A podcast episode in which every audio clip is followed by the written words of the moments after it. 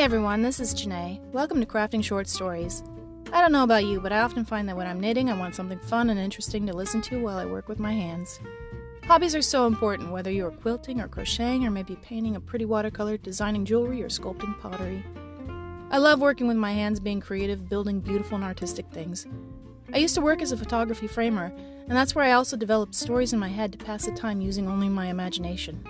I became a writer and poet in 2019, crafting not only gorgeous photography, but also short stories, poems, and even a few small novels. I go by the name Jay Spear. This podcast invites you to grab your knitting needles with yarn, or any favorite crafting hobby you may have. Find a cozy La-Z-Boy or rocking chair, and maybe pour yourself your favorite tea.